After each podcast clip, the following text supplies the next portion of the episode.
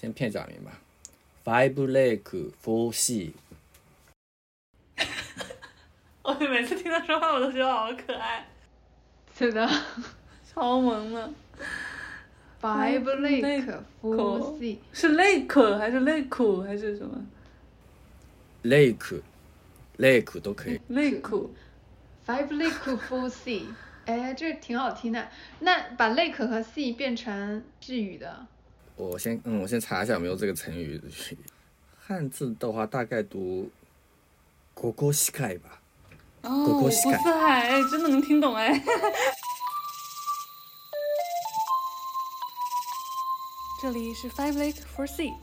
我们邀请生活在世界各地的朋友们，以创作者、设计师、异乡人这三重视角，跨越时区来沟通、分享并产生碰撞。话题围绕但不限于海外生活、技术和艺术，希望能带给你来自五湖四海的陪伴和故事。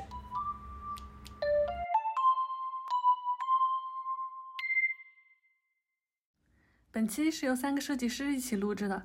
有之前在纽约、现在在新加坡的我胡点，和之前在西雅图、现在在纽约的阿维提问，由在东京的小神主要回答。我们聊了聊日本文化、日语和日本的数字产品。那我们就从小神的自我介绍开始吧。我叫小神，我参加这个节目的一个契机是因为我和胡点是在知乎 的群里面认识了，怎么关系好起来的我也不大记得了，好像是聊些设计的东西，就聊着聊着就开始熟起来了。然后我和胡点有一个共同点是我们都在日本待过一段时间吧。我是小时候因为我爸在日本留学工作，然后我妈也去了，然后就我也跟过去了。幼儿园到小学2年级是在日本读的。我刚去日本的时候中文还不太会啊，会讲一点，但说出来的中文比较奇怪，然后字也不认识的。我到了日本后日语学的还蛮快的，大概花了1年左右我就中文已经几乎不会了。然后我在小学2年级的时候差不多日语会读会写一点了，这时候又因为我爸工作原因跟着全家一起回到中国了。刚回到中国的时候中文不会，然后又不得不从小学1年级开始学拼音开始学。所以我实际上比我同班同学基本都要大个半岁到1岁的样子。中国读书读到了大学，然后去一些大公司实习了一下后，觉得好像跟自己想象中的工作不太一样，我还想去在外面学一学吧，又去了日本读了个硕士。选日本其实一个有几个因素吧。其实我那时候我去读的中学是叫外语学校，是那个英语教育特别强的学校，但我还是去了日本。它就是因为一是我有一定日语基础吧，就是我爸也会日语，我妈也会日语，那以后比如说碰面会很方便。我爸当时看的还比较远的一点，就是他觉得就是同样是黄种人的话，在日本的话你日语好了那基本不太会受到歧视的。当时我是没觉得这个点有多大的优势，现在这2年像特朗普这种横空出世，但我确实觉得在日本这方面优势还是挺大的，对中国人来说。然后工作了6-7年，然后是现在这个样子，所以我连续在日本住了快10年吧，以上。因为我爸也在日本待过2年还是3年，我刚出生的时候，所以他也会讲日语。但是我就觉得，我从我的观察上来讲，我就觉得好像日本对他的影响挺大的。我不知道我讲的对不对，但就是跟中国很大的一个区别，就是他从小到大一直会说的，就是日本人做事情是非常有规矩。就好像是有规矩到即使你能看到个捷径，就是我们在公司里面，就是我们觉得这样做好像会更加有效率，但是很多时候有一种文化是你还是要根据规定的那个步骤来。你的成长经历里面有没有觉得就是好像什么东西是日本跟中国特别不一样的？不完全是工作吧，就中国人和日本人打交道的时候还是有些经历之后就会特别小心，就是如何不激怒一个日本人，因为一些文化差异。比如说首先敬语这方面就是一个蛮大的门槛吧。有的日本人他们和中国人一样身边不一定可能一辈子都没怎么接触到外国人嘛，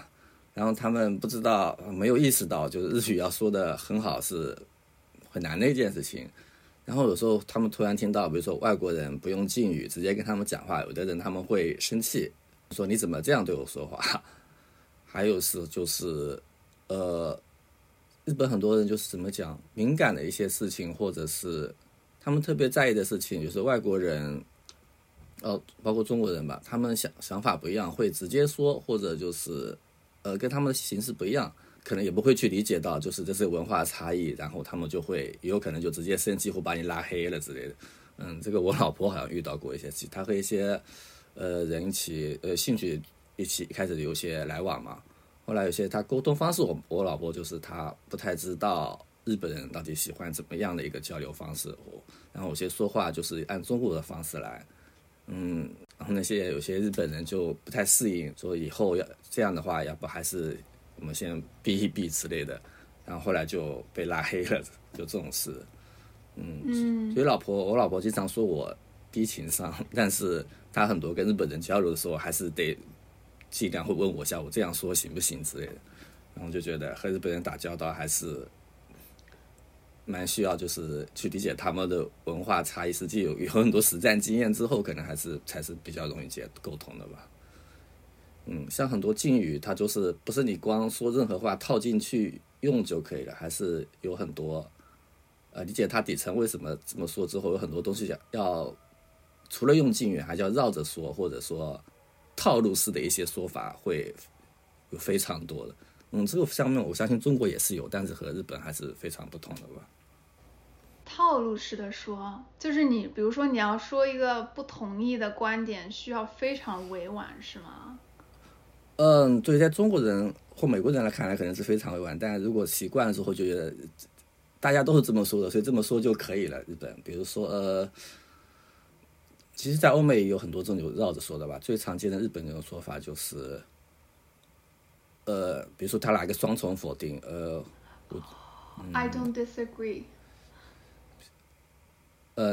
他不会说我不同意，他会说，我想这样的话是不是更什么什么什么一点这样，本质是一样的。但是日本人可能他就是工作以外的生活上，平时他说话、网上说话，可能都会意识到这一点去说的会，我觉得还比较普遍吧。就是他们已经刻在 DNA 里面，说话要尽量。要跟大家维持一个和气的关系，不把话说得很难听之类的。日本人有集体意识还是非常强的。因为有一种说法就是，因为日本特别小嘛，你跟人家搞坏关系，你去就没地方可去了，最后就很难在社会上活下去了。像中国那么大，你比如说你在上海圈子里稍微搞烂了，你去下北京或者去其他很多地方，或者你出国。日本人比如说大部分人口基本就集中在东京，可能圈子又很小，你跟某个公司或某个人关系搞得不好了，传出去你可能就这个圈子就很难待下去了。现在是这样，古老点它会有个村子嘛，那时候日本叫村八分的一种文化，它就是一个村子里你关系搞得不好，就可能这一辈子都很难活下去了，他们不会离开村子的，一辈子都有些这样。所以他们就是日本人就特别在意，就是不给人家添麻烦这个东西嘛。那你当时有没有一段时间去适应这个？首先我的话比较幸运一点的，我公司它是还算是一个比较有包容性的，然后外国人也员工也有比例还是有一点的公司嘛。我那时候一开始进去，日语说的敬语方面说的肯定不太行的，但是大家都比较包容，我就还好，然后多听听他们是怎么讲的，就马上学起来了。然后用多了就觉得也还好吧。我英语还行，我也知道英语其实有很多种类似的说法，我就还蛮能接受的。因为是现实中，其实中文如果采用同样的处理说话，也会给人舒服很多。这是个所有人类通性的地方吧。因为我之前看个东西叫 Terrace House 嘛，日本的一个真人秀节目，就感觉他们之间。确实像你说的，好像特别特别微妙的一种转变，是他们能够之间好像是能够感觉出来的。但作为观众的我会觉得没有很大的关系，就他们之间发生一些摩擦什么的。就一般来说，他生气在拉黑你之前会有什么预兆吗？这方面我有很多经验的话，我感觉社交上有点问题，所以我很难说我这方面经验很多，但我个人感觉一般来说是除非是你弄了什么特别价值观很不符的东西，一般不会至于就一夜之间突然不太跟你说话。他们还是非常表面上会弄得比较友好，你跟他们说话他们可能有时候还是会回，但可能平时就会比较冷漠，会不会主动来找你之类的，慢慢的这种拉开关系吧。我觉得就是之前你说那个日本很小，所以只要保持关系，但其实我觉得这个是站不住脚的吧，因为我觉得这个跟国家的面积没有什么关系，而且首先日本也不是特别小，日本它不是领土面积全世界排第62位，所以它因为全世界有200多个国家嘛，所以它并不是说特别小的那个，就是它如果排也只能排在中等吧。啊，扯回来，人的这种相处之间，他怎么样去要不要维护更好的关系，并不是一定取决于这个国家的面积，而是取决于他的人的流动性。那可能亚洲普遍的，都比较安土重迁嘛，保守一些，或者说是流动性会低一点。那所以他可能会更加注重这种人和人的关系。那你觉得就是日本他这么和气，你当时不是也在日本读过一段书吗？蝴蝶，就是你当时的体验是怎么样的？最凸显的一个特色可能就是这种集体主义，就是大家是一个集体，你考试也好，还是说你就是没有，几乎都没有，抹掉了这种个人的这种感觉。就首先他们不会有任何什么成绩排名或者这种肯定是没有，然后他那个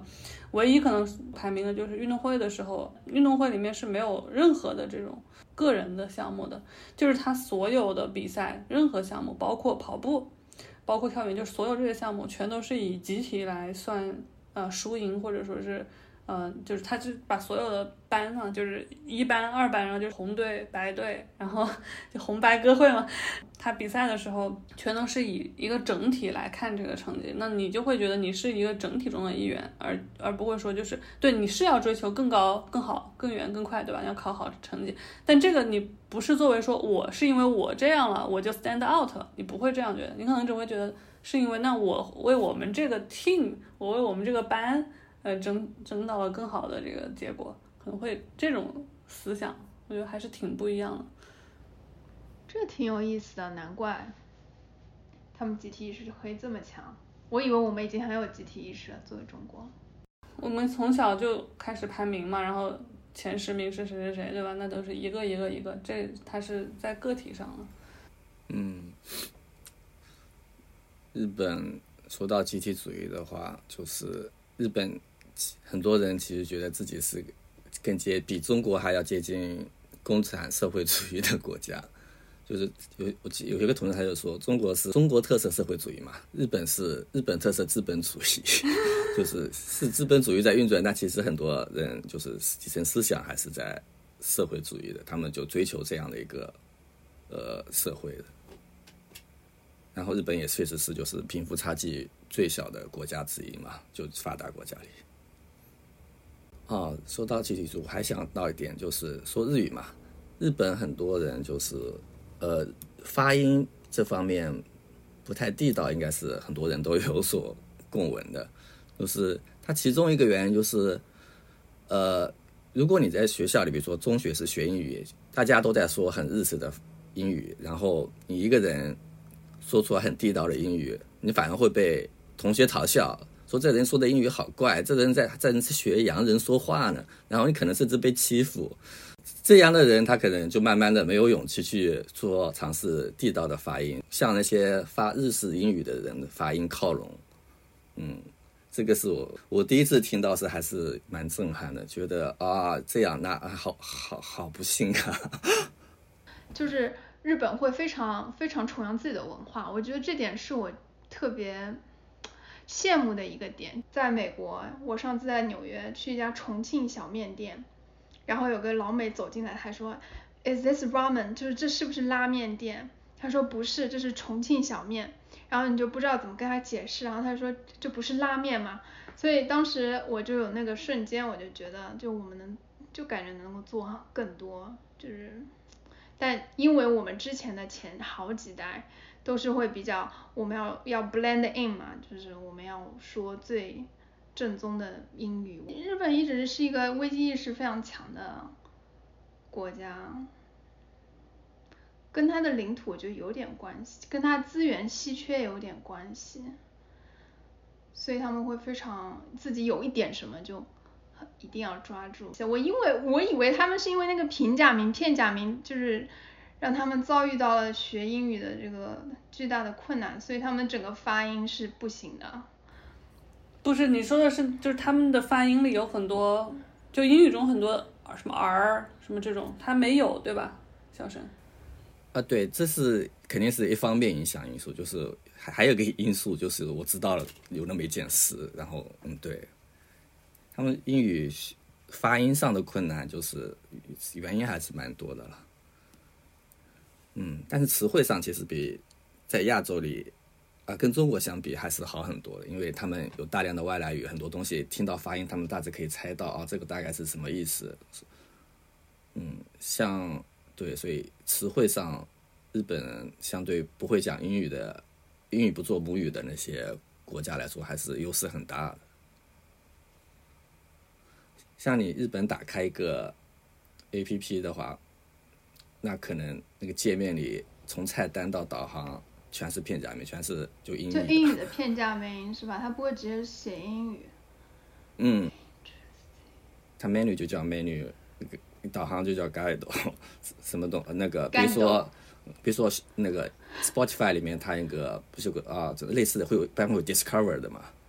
那种它也就叫 Discover 的。实际上他们演变到后来就是，虽然很多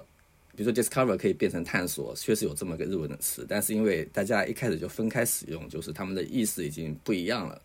所以 Discover 和探索就是不一样了。你这里就是要用 Discover， 然后就变成了。APP 里面一些很多情景上下文就是通篇片假名，中国人会觉得很蛋疼，其实日本人觉得这才自然，你写中文很奇怪啊，写中文或者英文都很奇怪，只能写片假名对对。但我有个问题，那他比如说像 Discover 这种片假名是直接是从英文翻译过去的对不对，它翻译成它的发音，相当于就像我们翻译中文里面翻译别人的名字是 Richard 理查德，然后用片假名这样像拼一样这样写出来对。那他们怎么知道这个词的意思呢，就是如果是一个他们不认识的英文的发音的词那是没办法的，所以也有很多人就是认为这个片假名外来语很多的倾向是非常不好的，像让大家用更多的和语吧，就是日本原生的词汇，政府也是这么觉得，然后政府甚至推出了一套就是片假名替换用词的一个推荐列表，很长吧，就很多词你可以的话尽量用这些汉字或者假名的词汇，但是好像没什么用处，大家还是照常的用那些假名。哎，那我想问个问题，就在日本，它这个高中还有初中升高中、高中升大学这个考试，英语是像中国一样是一个必修的，而且并且在中国的话，高考英语是很重要的一门嘛，就主科。就日本是这样吗？就他对小孩的这个英语有很高的要求吗？小学学不学英语，我那时候是没学，现在怎么样不知道，但高中应该是要学的，而且你说你考什么东京大学，很多大学的话，外语是一定有的，但不一定是英语。你条件你也可以申请我的外语是中文，那你可以比如说你考个东京大学，但是你的外语考的是中文，好像是这样是可以的。所以它不像中国的高考，因为中国就是必修嘛，每个人你只要高考你就必须要学好英语，但日本不是这样的，对吧？而且日本文化上就很多人觉得英语有什么用处啊？这种想法蛮早就有了。然后很多，我听说就是很多大学教授甚至也英语不怎么会，他们论文就是有专人翻译了给他们看，或者他们写好论文就专人有翻译的嘛。然后日本人，中国就是很多，比如说有钱有势的人可能会倾向于出国留学一下嘛，不管怎么样让他自己的孩子，但日本这方面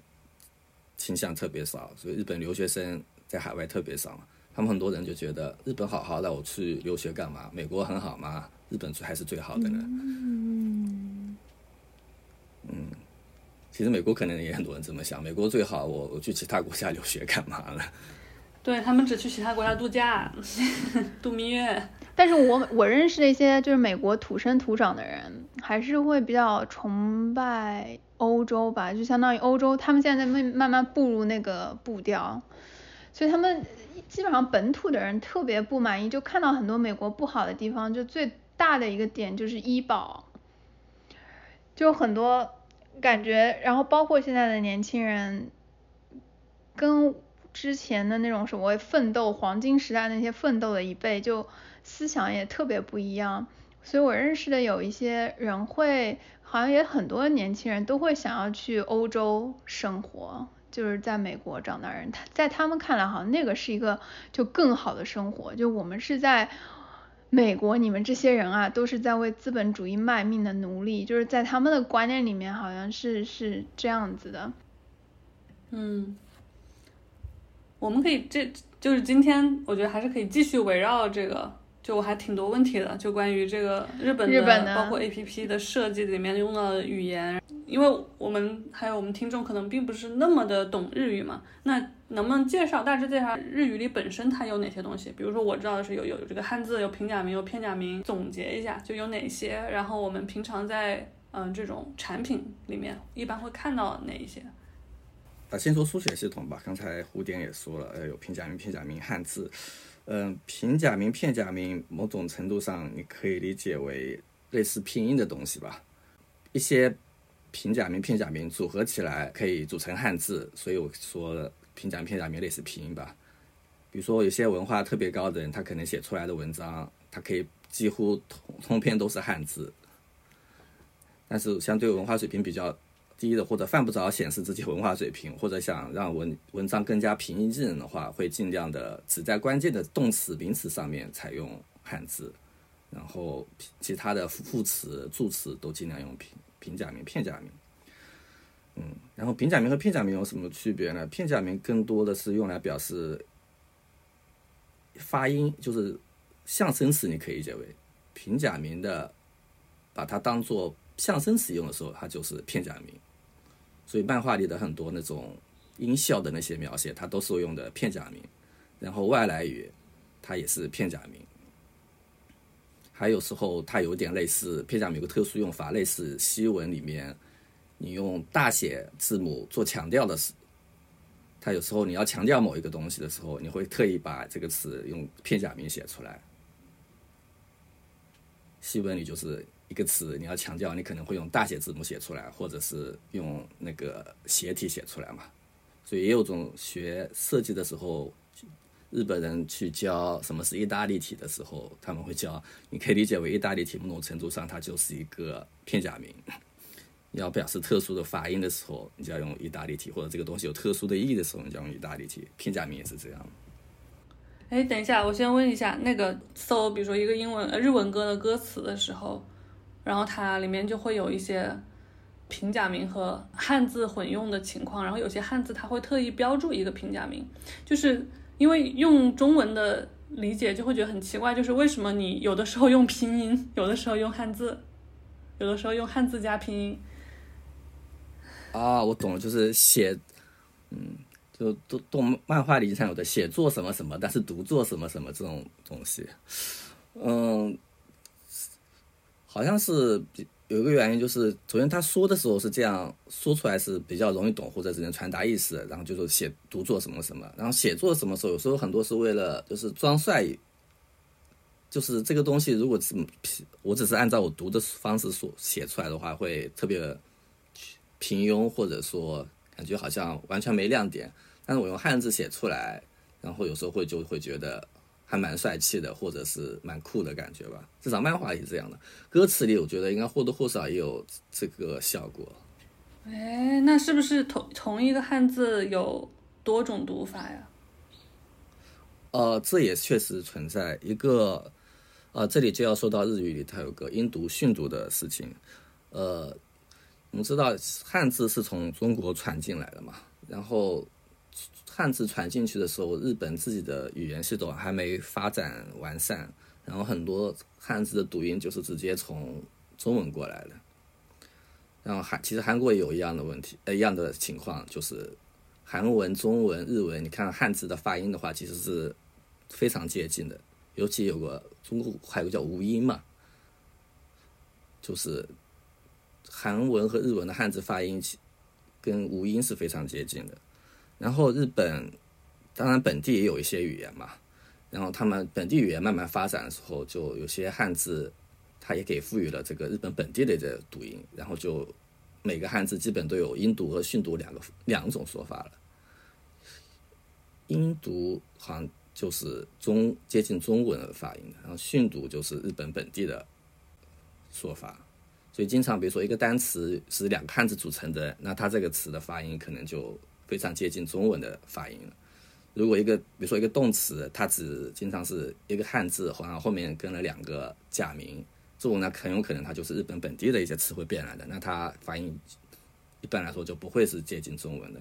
这是日语学习者经常用一个很重要的一个基础知识或者说是技巧吧。所以去日语学到一定后面，就是你很多词你看到可能第一次看到，但你能大致猜出它是读作什么的，就对中国人来说是这样，很大的优势是一个。既然说到汉字，那我这里插播一个很快的广告吧，也是关于日语的汉字的。就是我们去年，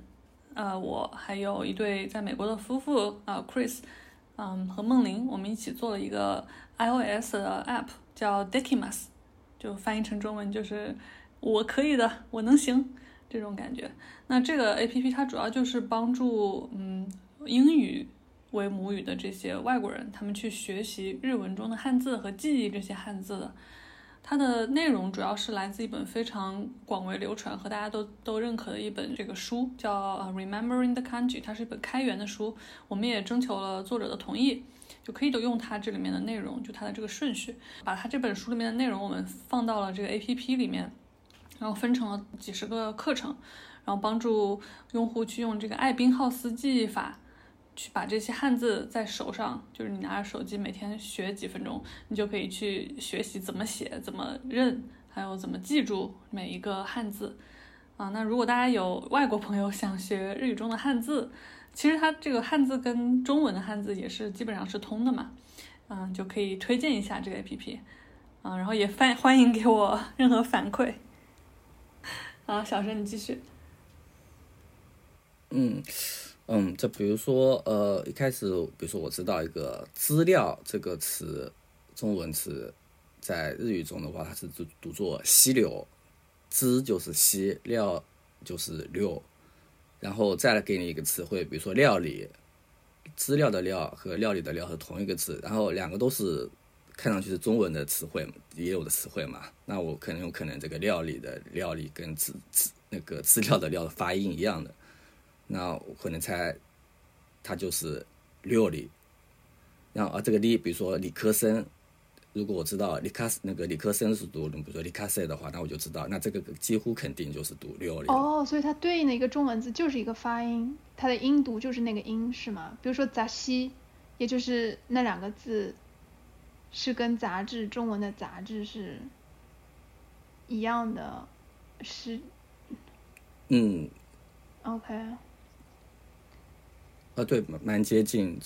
反正就是中文的词汇和日本本地的词汇，他们汉字各有一个对应的读法，简单的说就是这样。所以我们中国人只要判断这个词是中文里有没有出现过的，那基本就可以确定它这个到底两个读音里面选哪个了。那什么是训读？训读就是日本自己的语言里本来就有的词汇变来的嘛，比如说那个一座山的山这个概念，肯定任何地方一出生他们都会知道有的概念嘛。日本就读山，但是在一些比如说我一下子想不出来什么词汇，有些比如说汉字里有的一些带山字的一些那个词汇里的话，这个山就不读山了，它就会读さん之类的。嗯，可以理解成外来词，就是有某种音读。Christmas 那又不一样，是不是？嗯，如果把日本自己发展出来的语言的以外的读音都算外来语的话，那确实就是汉字和音读也是外来语了。嗯嗯，但现在概念上来讲，日本人不会把汉字和就是汉字演变过来这个音读的读法当作外来语。跳到下一个问题之前，我们也先插播一段这个好玩的，一个伦敦小伙子吧，他跟我说，就是我们聊天的时候聊到这个日语里面的日本人发英文为什么那么奇怪，然后他就说，哎，你难道不知道有一个很火的这个神曲吗？就是这首Tokyo Bomb， 可以一起听一下。嗯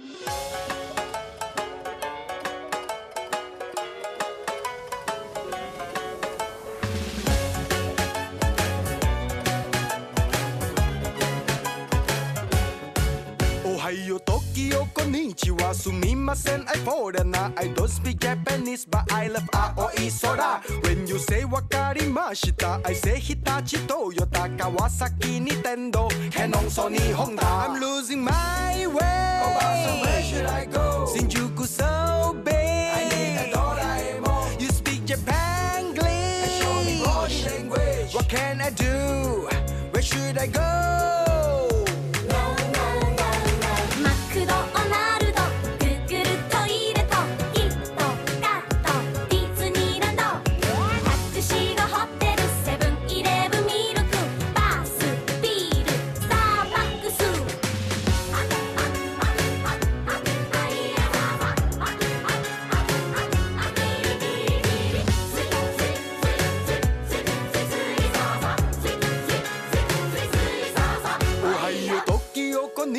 Sumimasen, I foreigner. I don't speak Japanese, but I love ramen tempura. When you say arigato konbanwa, I say Suzuki Yamaha, Uniqlo Toshiba, Casio Kochira. I'm losing my way. Oh, so where should I go? Shinjuku so big. I need a Doraemon. You speak Japan English. Language. What can I do? Where should I go? Please take me home.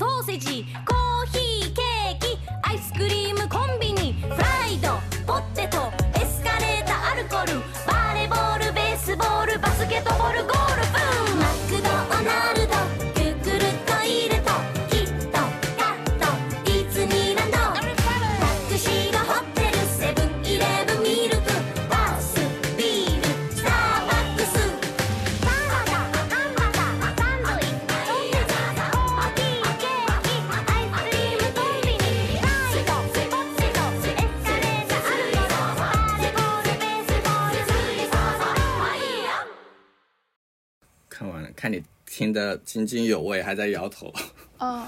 我说有些感觉还挺好听的 ，Starbucks、Disneyland、Disneyland、Basketball， 对的。为什么不直接说 Google， 要说他们是怎么念 Google 的 ？Google 怎么说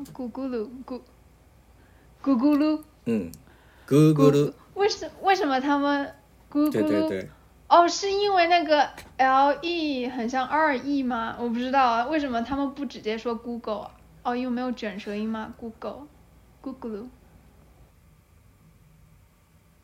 为什么不说这个还蛮复杂？你是说它音发音为什么这音？一方面是没有那个卷舌，那个日语要转换成假平民的话，肯定没法表现卷舌音这个东西。Okay. 对。然后现实中很多，比如说我们知道那些人工助手，那个比如说那个 Google 出的那个，它不是 Hello Google 吗？它到日文也变成了要你说こんにちはグーグルとか之类的。那你官方都这样的话，那肯定大家也都那个吧。挺有意思啊，因为中文也叫谷歌嘛，不叫 Google。啊，对，其实就是待久了，或者多想想自己中文的例子，怎么说一些外国词汇情况，就会觉得其实都是一样的，就是对，其实也蛮 OK 的，只是我们还不习惯而已。对，我刚刚要问，就是那比如说你在设计的时候，就是有哪些是因为日语这个特定的语言对设计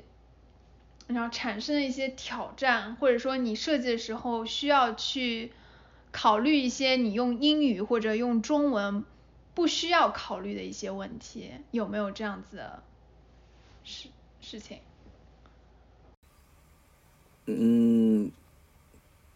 日本独有的我一下子想不出来，但就是确实就是什么时候要用敬语，什么时候要用就是一般的叙述的时候，这有些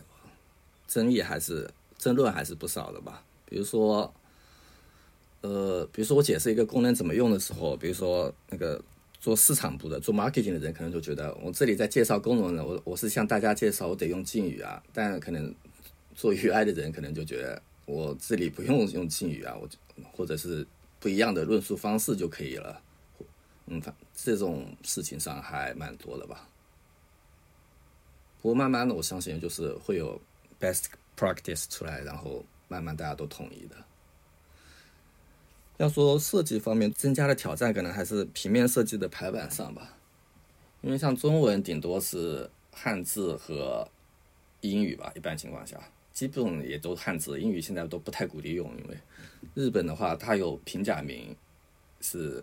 曲线特别多的，然后片假名就是笔画硬硬的，然后 有汉字一般都比假名要大一点，然后就是方块字，然后经常也不是还会出现一些西文，这种情况下它就是有某种程度上可以算是四种书写体系它要混排吧，然后会有基线要怎么调整，然后视觉上要怎么样弄更和谐，灰度更统一之类的问题。所以混排也算是日本这几年平面设计方面一直聚焦比较多的讨论比较多的一个话题吧。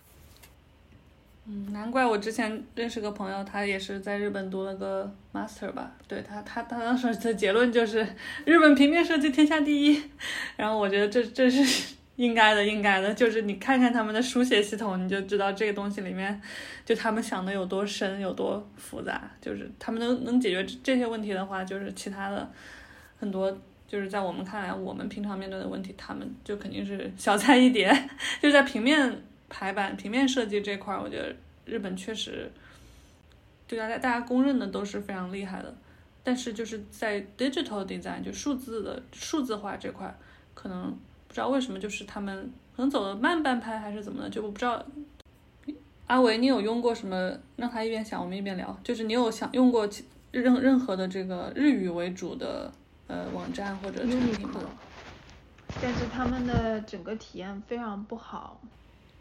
我给你看一个我用的比较多一点的一个日本的网站，是这个叫Chord Wiki， 是我用来唱那个日语歌的时候需要查那个吉他谱的时候，有时候会来看，就可以吐槽的地方就非常多。然后我们来看它的文字嘛，就是文字它也是就是按刚刚小神说的，就它有的地方是这种片假名，它有的是汉字，然后这就我也觉得挺奇怪的，就是为什么它不统一呢？虽然书写文字它是确实没统一，但这些意思你要表达就是应该做这些最自然，所以那这个是什么？这个是排行榜 ranking， 这个呢tag 标签。我不知道以前在日本有排行榜这种吗？还是说你觉得在所有网站里排行榜都是用的这个片假名？基本都是用这个吧，表示就是一个榜的顺序的话，日本肯定也是有一些本来就有的词汇，但是因为就现在大家都分开用了嘛，所以你说那个大家反而会觉得很奇怪，你是指另外一个东西嘛，另外一个排行榜 ranking， 它可能可能就想到了这种，比如说 APP 里用的就会特别自然吧。要说设计上的限制的话，我觉得很大一方面它有些电子系统上面还是有很多限制，或者就是容易有很多坑吧。日本很多系统啊，比如说银行的系统啊，或者一些旧一点的机器，它一些系统，比如说它用的一些数字和西文，它还是强制性的是得全角字符。然后日本很多做任何产品应该都避免不了那些，比如说先输入一些自己的一些个人资料嘛，比如说输入自己的姓名、住址，或者是一些银行账号之类的。这方面日本很多 APP。很多产品就做的比较繁琐。比如说我印象比较很有日本特色的一点就是除了那个全角半角嘛，就是你写名字首先要把自己的姓和名要分开，然后你写了自己的英名姓和名之后汉字之后，下面也经常会出现来让你写自己的名字的读音，比如说我姓金，然后我就要下面写上我的这个金字读作什么什么，然后我的名姓读作什么什么。好像说是有个原因，就是经常比如打电话打给客户，你看他名字的不知道读什么，就很尴尬。好像日本人大概应该特别注重这一点嘛，所以要求大家把名字的读音明确的写出来。然后名字的读音，有些人会写平假名，有些人会写片假名。然后这里又有些不是特别周到的产品，他就强制你必须写片假名或者平假名，就很烦。然后经常填住址嘛，比如说房号406，有些就强制你必须406用全角输入法打。那写英文只会用英文输入法的人，或者不用日文输入法就很烦了。哇，我们首先在美国姓名也要分开的 ，first name last name 要分开，有时候他们还会有 middle name 这个问题，所以就各有各的麻烦啊。就算分开也不会有什么 middle name 这种中间名这种东西，然后也一般不会要求要有那个标音，但是其实中文它是存在这个问题。我有个朋友，他的名字的3个字上都是多音字，所以他有很多种读法，如果他不写这个就确实会不知道怎么读，但是或者读的跟他想的就是平常用的那些不一样，但是我们不会因为这个问题而感到生气或者怎么样。我觉得刚刚这挺有意思，就是按照你说的这个姓名，然后还要分开说怎么读。那这样的话，他们岂不是他们小学生考试的时候是不是还要填这么多栏，岂不是很耽误时间？对，然后实际浏览器体验很不好的点，就是因为自动填写的那个功能，它不会没有针对日本的这个读音的那个栏目的自动输入嘛。所以每次到什么表格，终究还是要自己还要打字的。那你打平假名、片假名还有汉字，需要切换输入法吗？对，我切换到日文输入法。日文输入法中间是可以打平假名、片假名和汉字的吗？这个我也挺感兴趣的，就是你们平常怎么打字的？日本现在主流的输入法类似拼音，就中文的输入法，你按键盘上的字母打，然后它把罗马音转化成先是平假名，然后你再根据需求再把平假名进一步转化成片假名或者转化成汉字，这样。跟中文输入法还是非常接近的。我知道了，就你打了那个发音，它就有个中文字跳出来，然后你可以选那个字。对，比如说还是刚才举的那个一座山的山的那个例子吧，它比如说读亚妈嘛，我打 YAMA， 然后它就会自动变成了，先是变成亚妈2个平假名，然后我再按下空格，它可能就把这个亚妈转化成了汉字的山，然后我再按一下空格，它可能就说你大概想转化成山汉字以外的东西，它可能就出现了，比如说全角的西文亚麻，或者是同样读亚麻的其他的汉字的那些读音就推荐出来了。然后更老一点的一些输入法的话，现在的输入法也支持啊。更老一点的人，他的键盘他就是每个键盘他单独会对应一个假名的，这样会打起来效率更快，但是你就是得记2套键盘的指法了嘛。类似类似中国以前不是有很流行的五笔输入法嘛，每个按键会对应一个新的笔画，日本就是每个按键它会对应一个假名，这样打字效率会更高，但学习难度也比较大，所以现在不太有人用。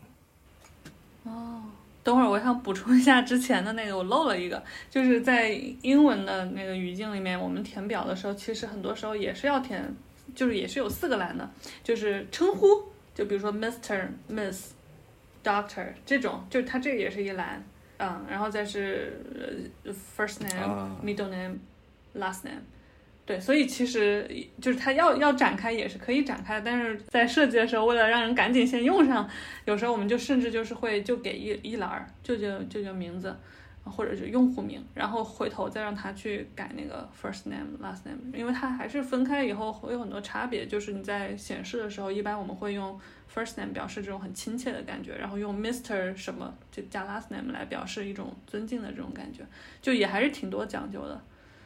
啊，不过欧美那边它经常有个 best practice， 就是你要国际化的话，姓名都搞一栏嘛，不是说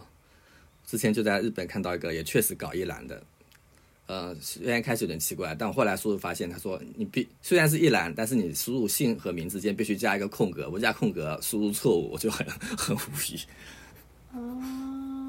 那你搞一栏的目的是什么？所以一般你书写的时候。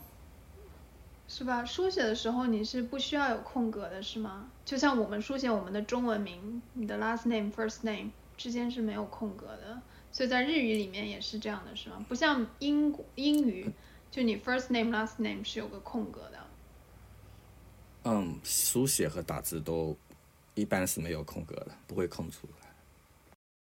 就在我们做数据库的人眼里看，就是你名字就不应该存成一个字段，名字就应该分开，分成 first name 和 last name。比较麻烦的就是我听说过的这种案例的，就是它有，就是尤其是那种有 middle name， 那怎么办呢？比如说就三个单词的，这也很常见。因为比如说你去上网搜一些常见的名字，像那乔治马丁，我们一般叫什么呢？我们叫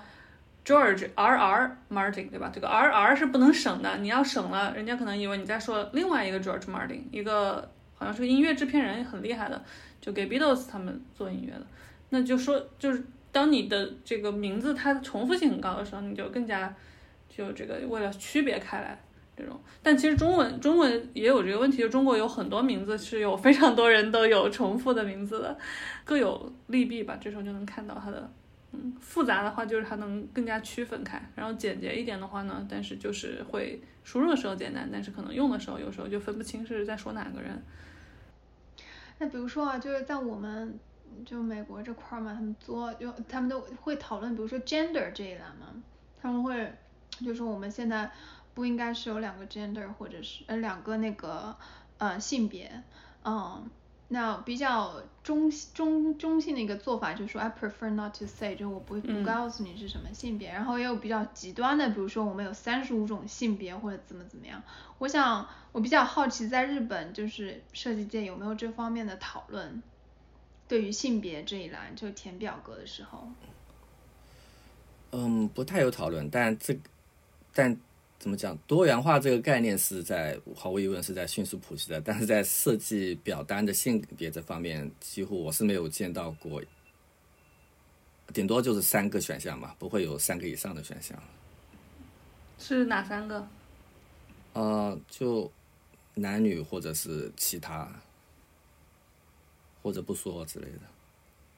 因为我记得 Facebook 当初一开始采用了30多个性别后，最终还是又变回了就是选项很少的那几个嘛，所以我估计这个还是有点不太实用的这个设计吧，30多个。嗯，但这就是考虑到一个设计所谓的 inclusive 嘛，就如果我作为我上次跟一个同事在聊这方面的问题，就他会认识一些比较 transgender 的那些人嘛。然后我说英文有一个毛病，就是我 she 和 he 很容易不分，就我讲一件事情的时候，我就 he 和 she 会搞混。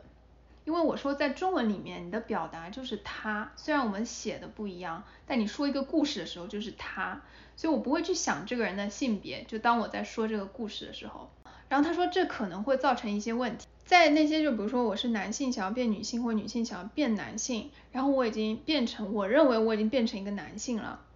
但这个时候如果你在讲一个故事，然后你用 she 来称呼我的话，他说那个人会非常非常受伤，他说他就会觉得自己整个身份没有被认可。然后我觉得我现在就是慢慢打开我这方面的认识，就感觉好像有一些道理，就站在这些极少数的人这个角度来讲，其实对于他们来说这是一个非常重要的一个认可。然后我会在想，其实设计是它文化的一个元素，就是有这个力量让更多的人去了解它的这个 impact 是什么样。因为我是大多数中的一员，就我不会去想到这件事情有多么重要，就是我就是女的，我非常清楚。但是对于一些就是他们做了很多努力，然后从一个男性觉得自己是女性，或者说觉得自己没有 gender， 这个对他们来说是一个很大的一个问题。我觉得这是设计的一个魅力，就是它是照顾了，就是它能够关怀到那些比较弱势或者是比较少数的一些群体，去为他们发声。我之前我们有做过一个跟医疗相关的产品，然后它是有两个问题的。那第一个问题就是说，请问你出生的时候你的性别是什么？男女这个必须选一个，这是一个。第二个问题就是说，你希望我们称呼你的时候是用哪个？然后下面就会有那个 he she they。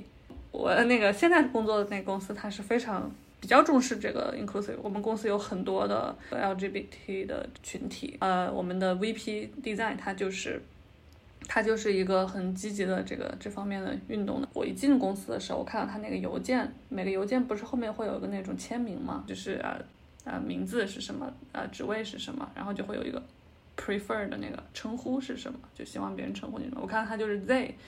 就是介于这之间，或者他希望被这样叫，那你尊重他，那就是一种体现你去关注你关怀别人的一种方式吧。虽然我最开始也是觉得，就是干嘛搞这么复杂，就搞了这个，多了很多信息量的感觉。但是后来又觉得，当你真的周围旁边有一个这样的人，然后这个人他很好，然后你又愿意去关心他的时候，你就会觉得，那你也愿意去加入这个其中。我们从那个日语的，在日本的这个文化，然后聊到了工作，然后聊到了语言，然后设计中间有什么难点。然后又聊到了怎么填表格，然后填表格聊到了性别，都是穿起来的。还有一个问题就是歌名呢，然后我在 Spotify 里面经常找不到我想听的歌，因为它没有那个我知道那个日文名字的那个，它没有，有时候是它翻译成一个很奇怪的英文音译，它有时候是。对对对，这个我很懂，因为请开始你的吐槽。比如说我经常听一些日本的话，我听的很多都摇滚金属嘛，然后曲名几乎都是英语嘛，然后有些它发行商它添加到 Spotify 上的时候，它就在日文上只显示日文的，然后就全部把英语翻译成片假名显示在那个歌曲里面。然后像我们这种本身更习惯看英语的人就觉得很头疼，然后搜又搜不到，就特别烦。搜一张专辑，从专辑名到艺名、艺人名到曲名，全是片假名，就很头疼。有时候你搜日本人的歌，你说出来片假名是吧？搜一些外国人的歌，外国乐队的外国歌，他也把曲名全部片假名化了，就有时候都不知道自己在听什么，看是不是要找的音乐。这个还挺极致的做的，就比如说像 Beatles 的话，它会变成片假名的。Beatles， 我现在马上搜一下，他甚至把那个定词，他还会翻译成还音译化 The Beatles。The Beatles。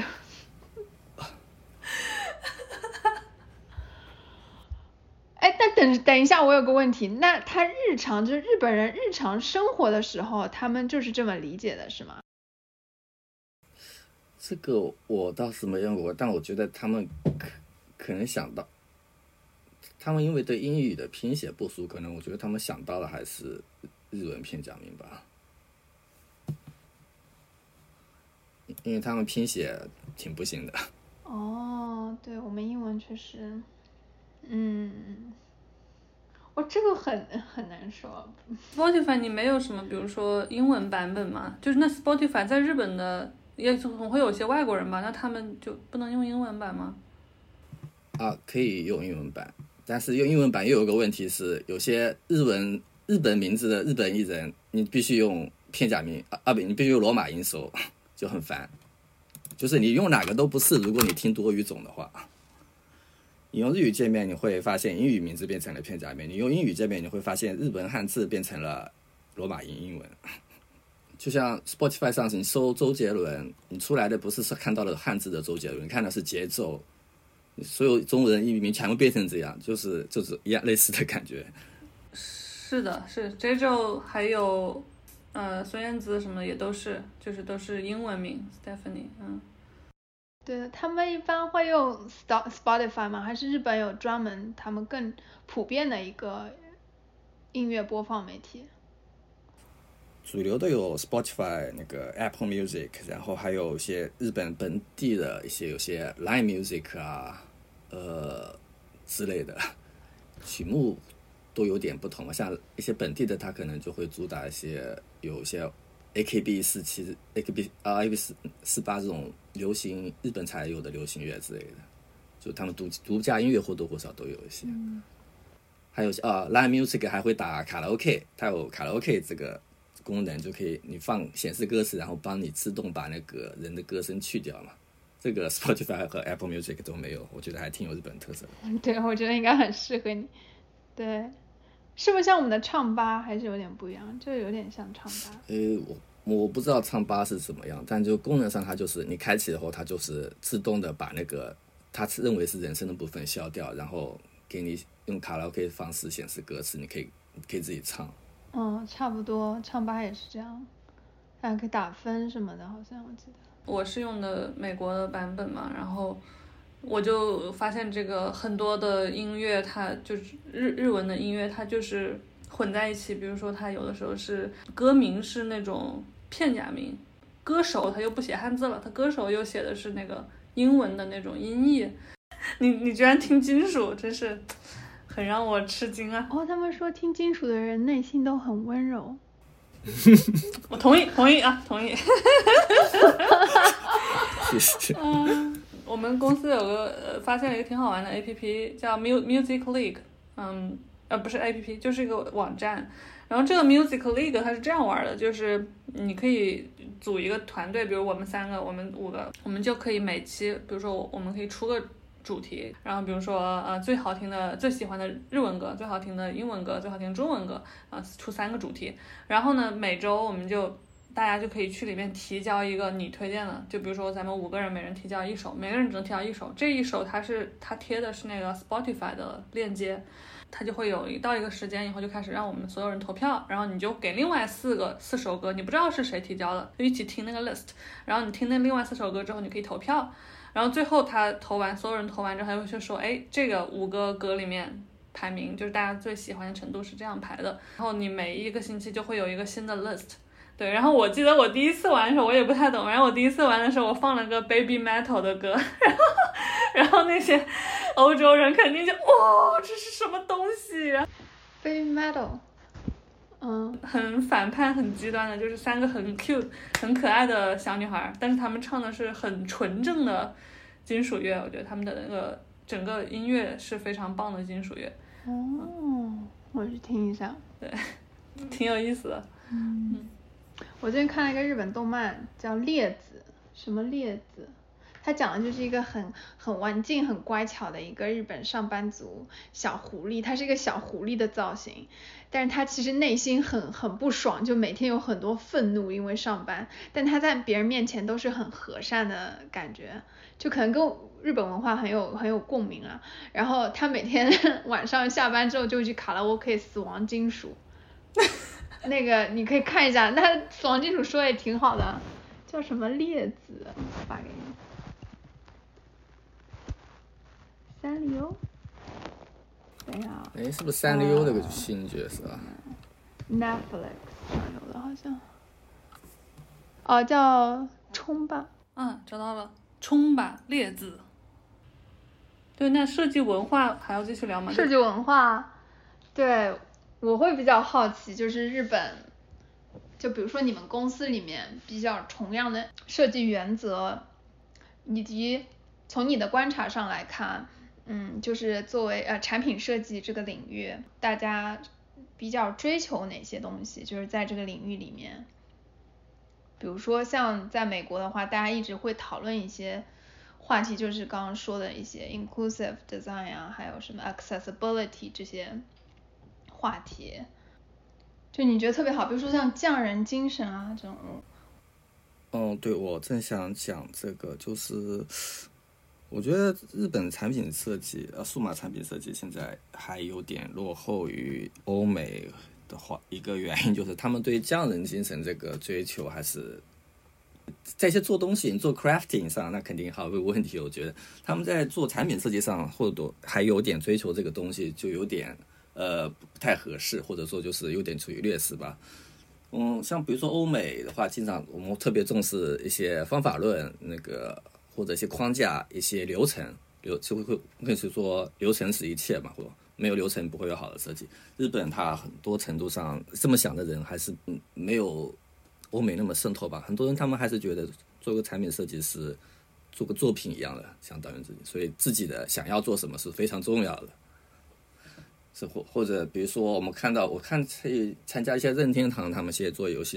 也不是游戏设计，游戏相关的一些 UI 的那些案例嘛 ，case study。我一开始期待是他们比如说做了什么调研，玩家有什么特点，然后家长要怎么样，然后做出来这么样设计。然后最后他们讲的这本就是还是就他们希望家长和孩子之间有个怎么样的沟通是健康的，他们认为这样是好的，然后做出来这么样个 APP。 然后我听了就啊，原来你们是这样想的。这些视频和就出来后业内也都是，至少我看我同事也都是说任天堂真厉害，任天堂好了不起，那个他们是这么用心的做设计的。那在比如说像我是基本都学的欧美那套方法的话，就觉得嗯好吧 interesting 这样。诶，那他这个比如说从小孩和妈妈他们觉得应该这样，那这个产品最后市场的接受度怎么样呢？那个东西怎么样具体我不是很懂，因为它真的还是比较小众嘛，或者说成功了也不会引起关注的那种，就是关注妈妈家长查看孩子玩了多少游戏，然后具体玩了什么游戏这么一个东西。应该就是对具体有没有成功我还蛮难判断的吧。但他们还是有迭代这个概念的，对不对？就他们要做到很完美，他们才会说哦，我可以 ship 实物就可触摸产品的一种思路嘛。因为那个东西很难改，就你做一个椅子，我大家可以理解哈，日本文化里面有这个东西，就你做了一个椅子，你做了一个可以实际用的东西，如果它不能 work 的话，就很难去在上面做迭代。但是作为电子产品的话，他们对于这个也会比较排斥嘛。就比如说你先做一个所谓 MVP 送到市场去看市场的反应，这不是一个他们很习惯的做产品的方式，是吧？嗯，对，我觉得是吧。尤其日本创业环境本身不好，这种做 MVP 马上出来测试的这种例子，我觉得好像还蛮少的，可能内部测试或什么之类的会比较多吧。它其实这样做也有它的道理，摊开来说，就是因为本身数码产品、数字产品它也是分很多不同的类型的。因为我接触比较多的不同的，有 2C 的、2B 的，有各种或者是不同的设备上、不同的环境里给不同的人用的这个产品。它这个方法也不是一概而论的，就比如说像我们现在我做的比较多的是这种软件的产品，那这个东西它是非常底层的，那它有时候你就是应该是你作为创造者，你是要听下面的建议，就是下面会有很多 feature request， 就是下面他们会说，哎，我想要这个功能那个功能，但是更多的就是你当你是一个产品的参与者的时候，它是需要融入你自己的一些精神的。这也是为什么我觉得苹果它很成功的一个原因，就是它并不是说所有东西它是听下面的，因为下面的人很多可以给你问题，它可以给你一些就让你知道一些痛点也好，一些这个，但是最终的方法方案肯定还是就是做产品的人去想出来的，你不能说下面让你做什么你就做什么，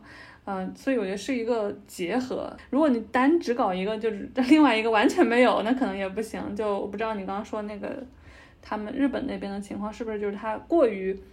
什么东西都是自己闭门造车，或者说自己在那儿想，而是没有说从那一会儿就是倾听，怎么讲，就他们到底重不重视这个用户反馈啊，在这个文化里面重视，但可能目前很多公司还是资金上或者就是做决策的这个链上用户反馈还难以就是落实吧，就是得到的反馈你要落实为某个功能改进的话可能还没有。做市场的或者是产品经营他觉得得做这个，那不得不做这个，用户的反馈先放一放吧，或这种情况比较多。还有就是日本开发形式跟中国有点很不一样，就是很多中小公司他们自己没有开发团队，都是外包出去的，然后外包他们都是 waterfall 的那个开发形式嘛，就你做好了就不弄了，那一开始做出来的东西肯定不怎么样，然后你要改又得再加钱啊，然后日本这个人力费用也比较贵的，或者说这个调整比较难的，就很多东西一出来不怎么样，然后就不怎么样的样子一直放在那边了，这个情况非常多。哇，这个那可真实了，就是如果当你把一个产品给外包做的时候，和你把产品在自己 in house 做的时候是完全不同，需要用不同的方法论的。就是这个也是血泪的教训，就是你不能把外包的人当成自己的。当你是内部的团队自己做的时候，你很多时候你是可以做很多的尝试的，因为你的失败的经验会成为你这个团队的经验，你的做错了的东西会成为你的燃料，让你继续做更好的迭代。这个是首先是这个方法，它是基于你是有一个内部的一个团队，有这帮人的一个基础。那如果你一开始就是外包的，你没有掌握这帮人，那你所有犯的错误它也就真的就是个错误，它的价值并不是特别大，成本特别的高，因为它就完蛋了，一次性的这种就项目包出去，灵活上、机动性上，还有你后续的改变上都是非常难以承受的。因为它在刚开始他拿到，比如说像我们一个内部的团队，如果我们拿到一个需求的时候，我们是会多想几步的，就是我们会想 OK， 那你现在是让我们做这个，我们用户数可能是这么多，但我们在设计架构的时候他会考虑说，那以后那我们3年后会是大概什么样的，5年后会是什么样的，那它这个东西有可能会有什么样的影响，那它这个结构要怎么样去设定。在一开始他把这个路铺好，就是打地基的时候他的想法都是不同的。如果一个像那个外包的时候，他一开始就说我要建一个小别墅我以后也永远这个地方就是一个小别墅了，那么他开始打的地基肯定也是给小别墅打的嘛。但如果你是知道说我现在虽然是一个小公园，但我未来会成为一个巨大的一个度假村，那他一开始他的想法就是不一样的。这个我觉得是一个本质上的差别。确实就是除了经验上、方法论上，他们观念和经验还跟欧美不一样，就是体制上问题也很多嘛。日本也是，就是比如说，它不光是外包，有时候外包会是3、4层甚至5、6层的一些大公司，那就特别没辙了。看着开发团队这样，那设计团队也是一般不会是特别资深、经验多丰富的人，那这样的团队组合起来做出来的东西往往也不会怎么样嘛。不过现在好的还是用户研究这方面还是慢慢的开始在越来越渗透了吧，就是开始普及了，所以我相信未来日本也会慢慢跟上欧美的步伐，中国的步伐也成为一个能做出优秀的数码设计的一个国家吧。这个结语很好，有没有？